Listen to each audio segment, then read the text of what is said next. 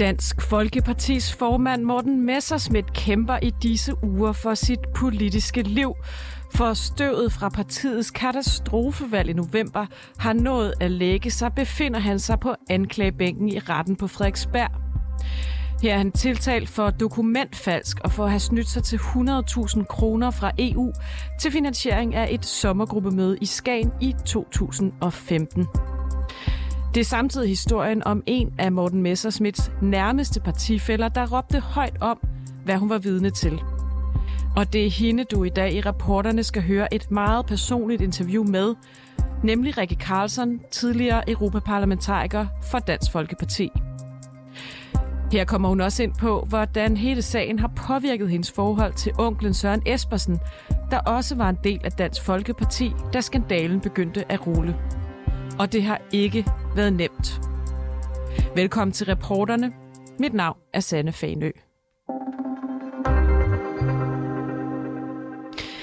Ja, og Rikke Carlson blev altså valgt til Europaparlamentet i 2014 og blev den første, der luftede sin mistanke om Morten Messersmiths mulige svindel med EU-midler. Hun blev nemlig af Messersmiths assistent bedt om at skrive under på, at hun havde deltaget i flere møder i den europæiske parti Meldt og den tilhørende fond Felt, som modtog pengene fra EU-kasserne. Carson kendte dog hverken til fonden eller partiet, så hun råbte højt. Mandag vidnede Rikke Carlson ved retten på Frederiksberg igen, da sagen er ved at gå om. Vores politiske redaktør Alexander Vils Lorentzen har talt med Rikke Carlson om, hvad sagen har betydet for hendes liv de sidste otte år, da hun med Messersmiths ord blev kendt som den lille forvirrede pige fra Rebil. Rikke Carlson, hvor ærlig har du tænkt dig at være i det her interview? Jeg er altid ærlig. Det bestræber jeg mig i hvert fald på. Så jeg må spørge om alt? Ja. Jeg talte med Morten Messerschmidt øh, tidligere på året, og jeg spurgte ham, hvad den her sag, som netop nu kører ved retten, egentlig handler om. Men han vil ikke rigtig svare på det. Det vil han ikke rigtig tage i sin mund. Han siger i stedet, at jeg jo bare kan læse anklageskriftet. Hvis jeg spørger dig, hvad handler den her sag så om? For mig Ja. personligt. Det handler om en sag, hvor øh, man har misbrugt mit navn, som har været en meget, meget stor krænkelse for mig. I bund og grund så kunne jeg jo sådan set være fuldstændig uinteresseret i, øh, på hvilken måde man vælger at bruge eller misbruge nogle penge på. Men sagen har jo været den, at når jeg øh, bliver involveret på den måde, som jeg gjorde, altså at mit navn er blevet misbrugt, øh, så får det en stor betydning for mig, og jeg føler mig stadigvæk meget krænket, og jeg føler mig stadigvæk meget vred over, øh, at jeg, eller mit navn, har været øh, med til på en eller anden måde at, at, at bidrage til, at det har været muligt at øh, bruge penge i den der fond der, uden jeg vidste det. Og man skal jo holde tungen lige i munden, når man taler om den her sag. Vi vender tilbage til, til hele øh, forløbet i forhold til, hvornår du begyndte at ane, at der var noget galt. Men den her sag, den har jo kørt de sidste otte år af dit liv. Otte år, hvor sagen flere gange har fyldt i mediebilledet, og hvor dit navn også flere gange dukker op til overfladen. Mange danskere lærte jo først dig at kende som den lille forvirrede pige fra Rebil, som Morten Messerschmidt øh, kaldte dig. Jeg tænker, at de færreste mennesker, der hører det her program, kan relatere til, hvordan det føles at have en retssag, en søgen efter retfærdighed og at få renset sit navn hængende over hovedet i otte år. Hvordan har det været, de otte år? Det har da været forfærdeligt for mig. Altså, øh, hvis jeg bare sådan skal, skal se på den, på den sidste måned her, inden jeg skal ind i retten endnu en gang, øh, Øh, så er det jo forbundet med øh, meget stor nervøsitet og tanker om, om man nu kan huske alting, øh, fordi det efterhånden er så mange år siden. Så, så det, har det er da noget, der har en utrolig stor betydning, og også har været en meget, meget stor øh, belastning for mig. Øh, fordi at det jo ikke bare er noget, man kan være ligeglad med at blive kaldt ind i en retssal øh, og skulle forsøge at, øh, at give øh, forklaring på, hvad der er sket for den 7-8 år siden. Og lad os prøve at kigge lidt nærmere på forløbet. Og jeg ved, det er jo teknisk og kringlet, men vi har alligevel god tid. Sagen starter jo for offentligheden allerede i 2015. Der forlader du Dansk Folkeparti, fordi du ikke kan få indsigt i regnskaberne for Melterfelt. Hvornår er det helt præcist, du begynder at fatte mistanke om, at der er noget, der ikke hænger sammen? At der er noget, der er lidt lorent? Men øh, det gør jeg en formiddag i april måned. Jeg tror, det er midt i april måned. Øh, Janette, min sekretær, sidder ude i forkontoret, og så hører jeg Søren Peter Jensens stemme, som er Mortens sekretær. Øh, og han spørger efter mig. Så jeg træder ud i forkontoret og siger, hej Søren. Og så står han med to øh, blanke stykker papir. Altså, hvis du vender de der A4-ark ja. rundt, ikke, så er det altså lige så blankt som, øh, som bagsiden af dem. Ikke? Der står ikke noget på der papiret? Der står ikke noget på den. Øhm, og og så, så bliver der skrevet meldt og felt øverst, og så beder han mig om at skrive under. Så siger han, hvad er, der, hvad, hvad er meldt og felt for noget? Altså han skriver det med en kuglepen ja, eller med en blyant på et blankt ja, stykke papir? det er skrevet med en kuglepen. Okay, ja. ja. Så ellers er det blankt. Øhm, og, øhm, og jeg siger, hvad, hvad er det der for noget? Og så siger han, jamen det er jo øh, det, sted, det er et sted, hvor vi får vores penge fra. Så siger jeg, jeg har ikke, hvad, hvad, hvad er det, jeg skal skrive under på? Og han siger, jamen det er jo et møde, du har været til. Så siger jeg, jeg har jo ikke været til noget møde. Øh, nej, men nu skal du bare skrive under alligevel. Så siger jeg, nu, bliver, nu bliver jeg lidt nervøs, Søren. Det kan du da ikke mene, at jeg skal skrive under på noget, jeg ikke har deltaget i. Øh, og så siger han, nej, men det er der ikke noget at gå ved. Så går han sådan lidt irriteret ud af døren igen. Og det er helt sikkert, at han er sendt af Morten Messerschmidt. Øh, og jeg gør så det, at jeg, øh, da han træder ud af, af mit kontor, går hen og, øh, og begynder at søge på øh, de der to fonde der, Melter Felt. Og der kommer også noget op, hvor jeg faktisk kan se en, øh, en bestyrelse. Der sidder 22 medlemmer øh, under den der fane der. Og det når jeg sådan set at få, få taget en kopi af, øh, fordi næste dag, der er alting øh, forsvundet. Altså, der står ikke noget på siden mere? Nej. Så, så fra det øjeblik, at jeg stiller mig kritisk over for, hvad det er, øh, og hvad man har brugt øh, den der fond til, så er det, bliver det meget, meget svært for os at få nogen som helst oplysninger. Og, og det gør så, at jeg på et tidspunkt øh, går ned i øh, Øh, One Stop Shop, var der noget, der hed Europaparlamentet. Og det var så noget for, for meget forvirrede piger ude for Rebel, hvis ikke de kunne finde ud af noget nede i det der parlament. Så kunne de få hjælp. Så jeg ringede derned og sagde, vi hvad, jeg, jeg, jeg har fundet ud af, at der er noget med en fond her. Kunne I ikke fortælle mig, hvem jeg skulle tale med? Og de sendte mig så videre til en øh, uh, Mr. Betts i Luxembourg, som var uh, kontorchef for alle fondene i Europaparlamentet. Og han tog så meget lang tid uh, til at forklare mig, hvad de her fonde gik ud på.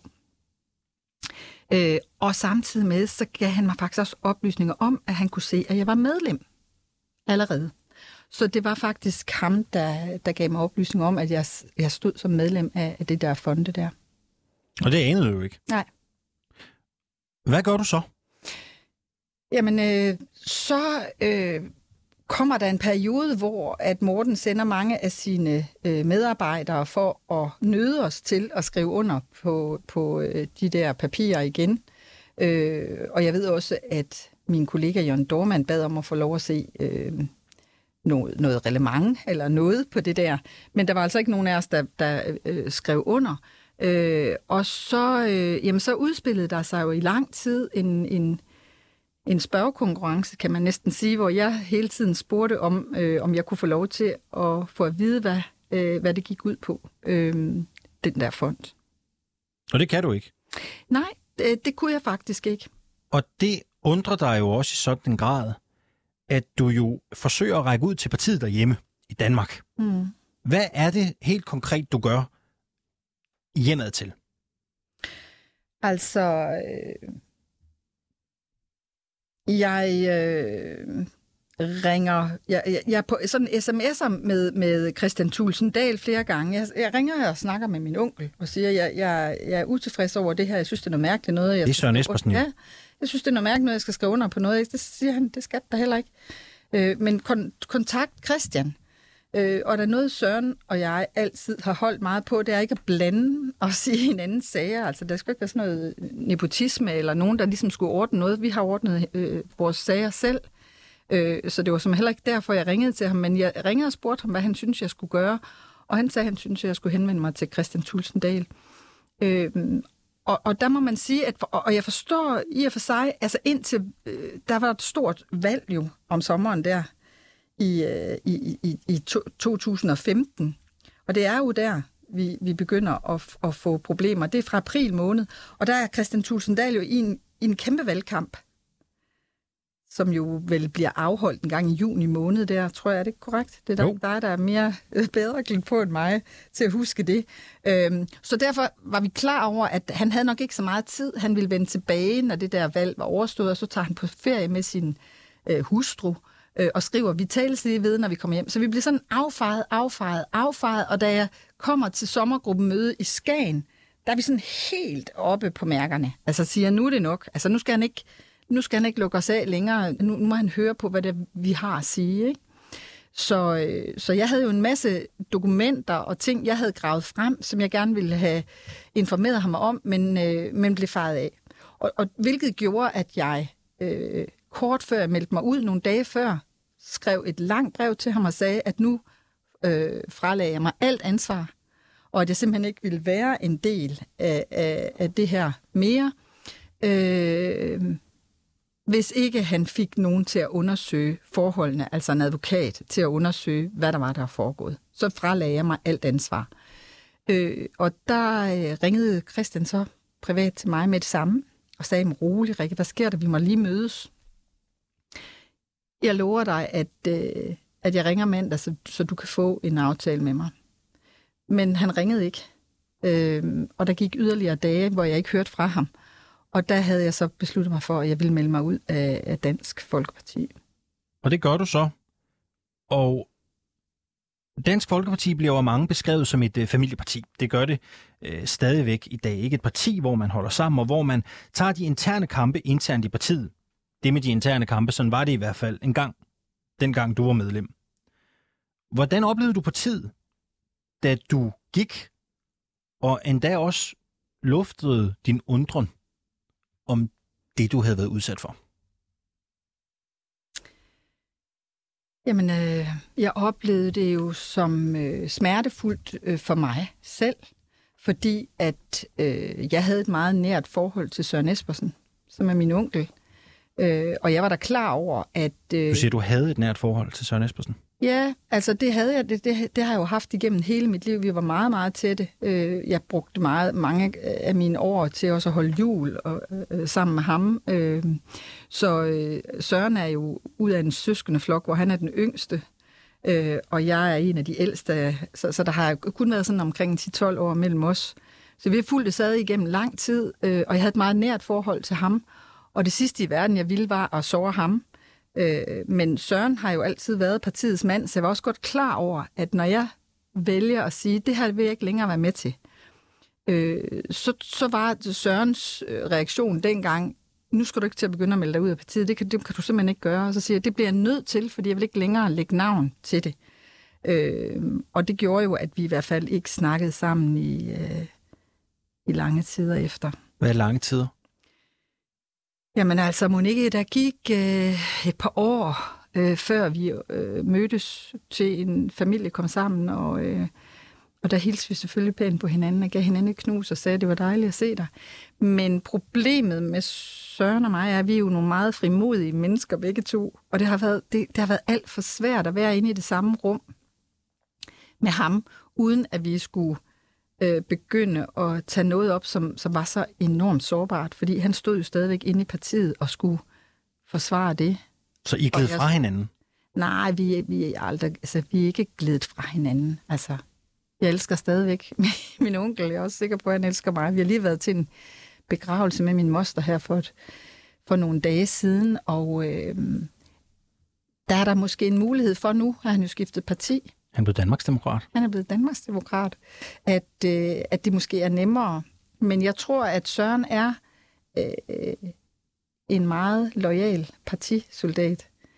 Så når, da jeg vælger at melde mig ud, så, øh, ja, så er det svært for os at vedblive at være de samme nære venner, som vi var inden. Og det skal I stadig lige arbejde på, hører jeg dig sige. Jo, men det, jeg ved ikke rigtigt, om der er som... Jo, det kan man måske godt sige. Der er jo, der er jo stadigvæk øh, et meget sådan ømt og blodigt sår øh, i familien omkring det her. Der sker jo så også det, fordi det slutter jo ikke her.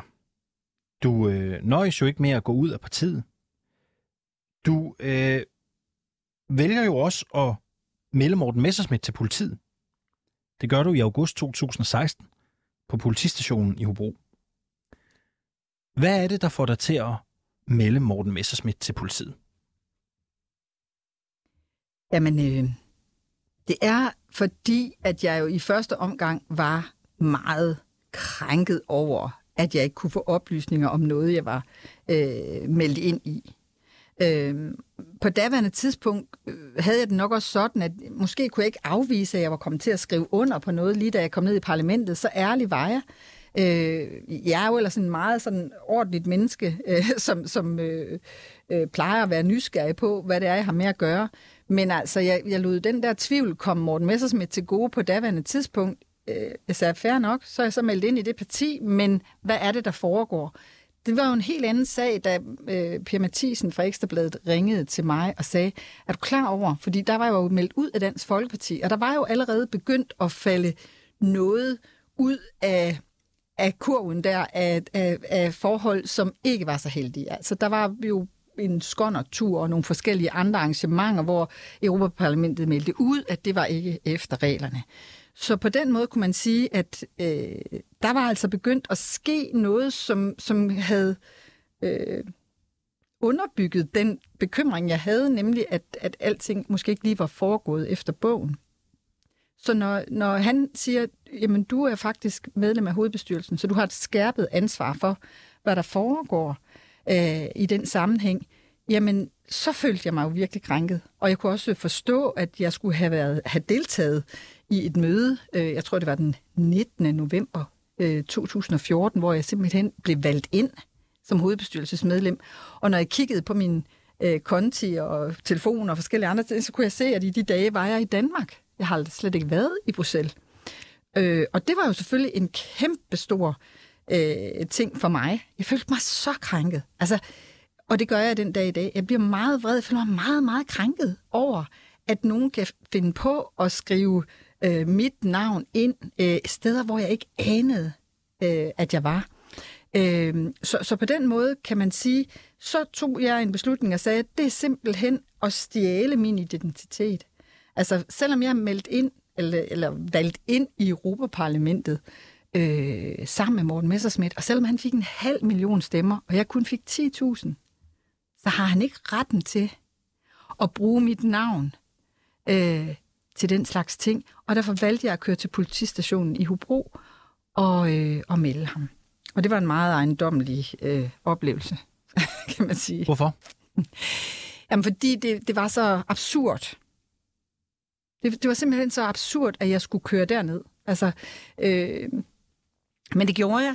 Øh, jeg tog min bil og kørte ned til Hobro politistation, og dernede kom jeg ind, og der stod jeg en mand ved skranken, som skulle til at have en bøde for en telefonregning, jeg ikke havde betalt, eller et eller andet.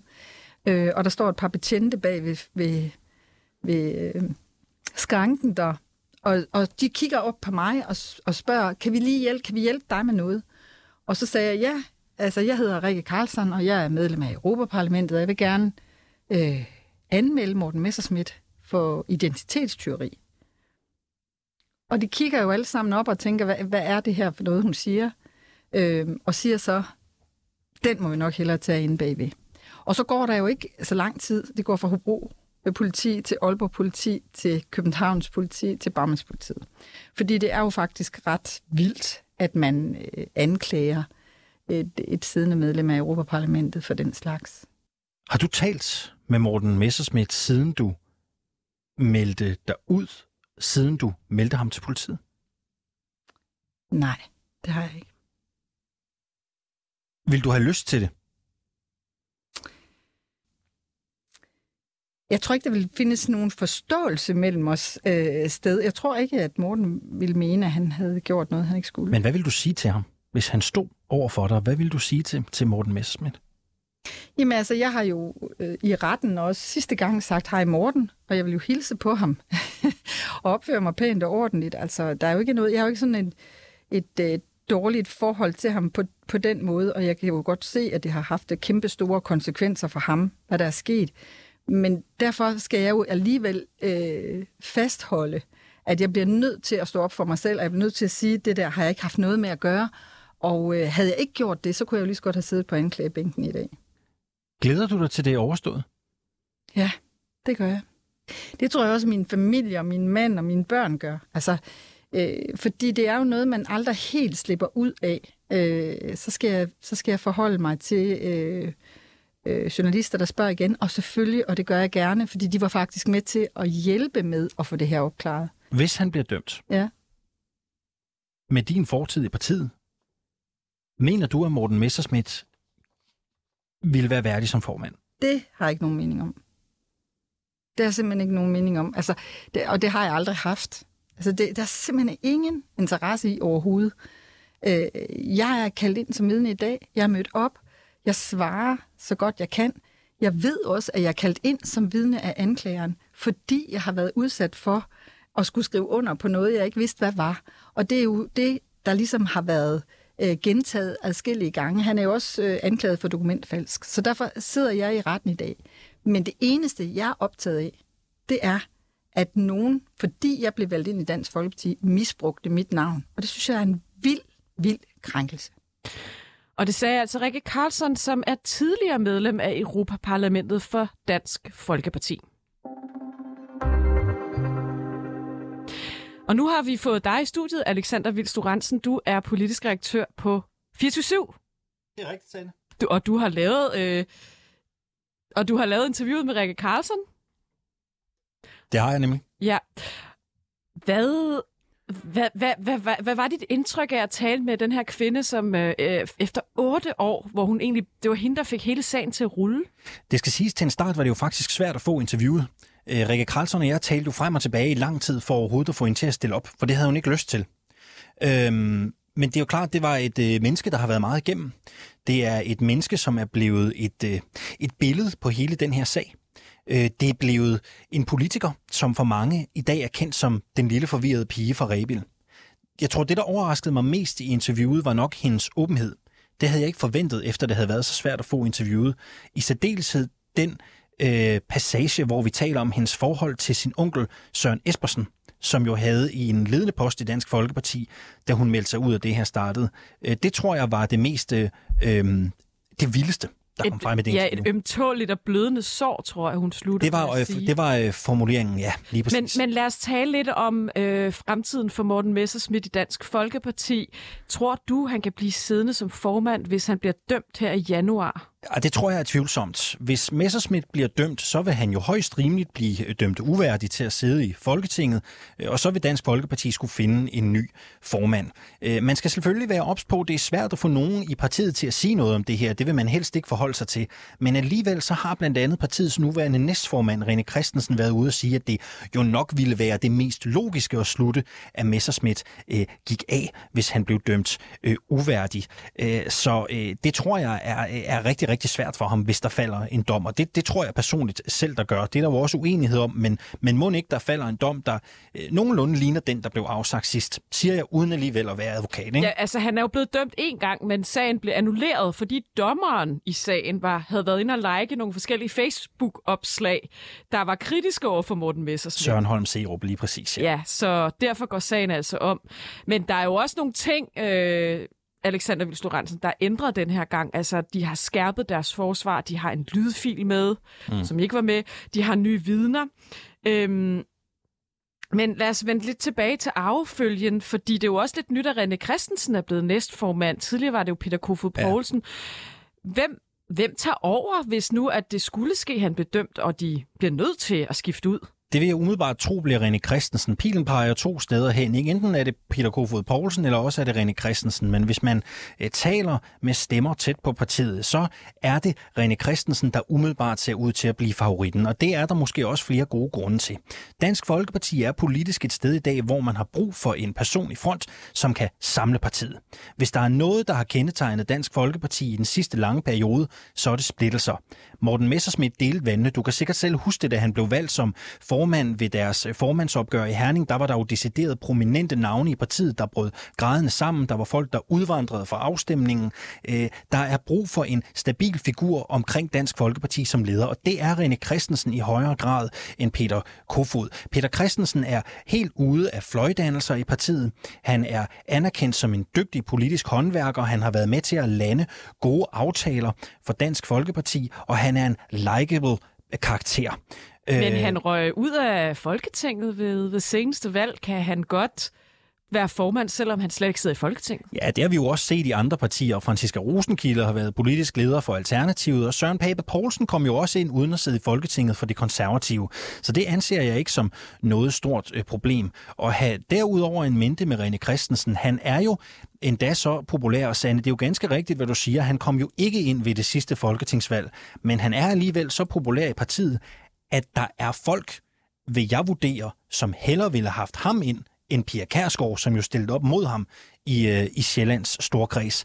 Netop fordi han er en samlende figur, som måske kan være med til at give øh, Dansk Folkeparti øh, ny vind i ryggen. Pia Kærsgaard, øh, vurderer du, at er hun er begyndt at blive lidt en belastning for Folketingsgruppen, eller? Der er jo ingen tvivl om, at Pia Kærsgaard har skabt øh, flere problemer på det seneste, end hun har skabt løsninger for Dansk øh, Folkeparti. Det ved journaliststanden også godt, og det begynder man jo næsten at drille Pia Kærsgaard med. Du har sikkert selv kli- set, set klippet, hvor hun blev spurgt, om hun var sur på valgaften, ikke? hvor øh, øh det jo nærmest blev en, en parodi efterfølgende. Pia Kærsgaard har svært ved at efterleve det, som hun jo selv i gang satte i Dansk Folkeparti, nemlig at man tager kritikken internt, og man holder holder tingene i ro på de indre linjer. Det er hun jo nærmest selv øh, begyndt at bryde med. Så der er ingen tvivl om, at Pia Kærsgaard har skabt stormvær flere gange omkring partiet, og der er nok mange, der vil ønske, at hun i stedet for havde tid stille. Til vi har lige halvanden minut tilbage, Alexander Vilstor jeg, jeg bliver bare nødt til at høre dig, hvordan kan man vælge en formand for et parti, velvidende, at han er dømt en gang, godt nok på det tidspunkt havde han anket, jeg tror ikke, dommen var blevet annulleret endnu, men, men han var i hvert fald dømt en gang. Og så bare regne med, at øh, det, det skal nok gå. Jamen, der er jo til synligheden en eller anden helt naiv tro i baglandet i Dansk Folkeparti på, at øh, Morten Messersmith, han har ikke gjort noget som helst øh, forkert. Hvis du taler med folk i partiet, så er der jo øh, over store linjer fuld tiltro til Morten Messersmith, og det skal nok gå. Der er også stemmer, der siger, at han har fået et bedre forsvar den her gang. Selvfølgelig så bliver han øh, frikendt. Så det her spørgsmål, det fylder ikke så meget i partiets bagland, men prøv lige at tænke på, Sanne, hvad det egentlig er, vi har med at gøre her. Den her sag handler jo om fusk og svindel med EU-midler i et parti, som selv i så mange år har kæmpet mod netop det. Morten Messersmith har skrevet en bog om det i EU. Han har sågar øh, i start 10'erne turneret med øh, 110 eksempler på svindel og fros i EU, og han ender jo selv med at blive eksempel 100. Jeg tror faktisk, EU havde finansieret den bog. Men ja, lige præcis. den er jo skabt med EU-midler, ikke? Lige præcis. Ja. Så det her kan godt være, at det er noget, man i baglandet DF siger pyt med, men det har altså øh, prylet partiet i den brede offentlighed, og det er også noget, der betyder selvfølgelig, at det har gået dårligt til valg og i meningsmålinger. Ingen tvivl om det. Tak for dit uh, rigtige, må jeg jo sige, gode interview med Rikke Carlsen, synes jeg er meget personligt interview. Og vi følger selvfølgelig sagen her på reporterne. Dommen falder i januar. Tak fordi du lyttede med.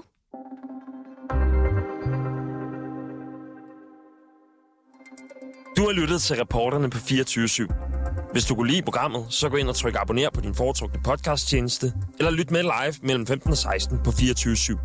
Tips kan altid sendes på reporternesnablag247.dk.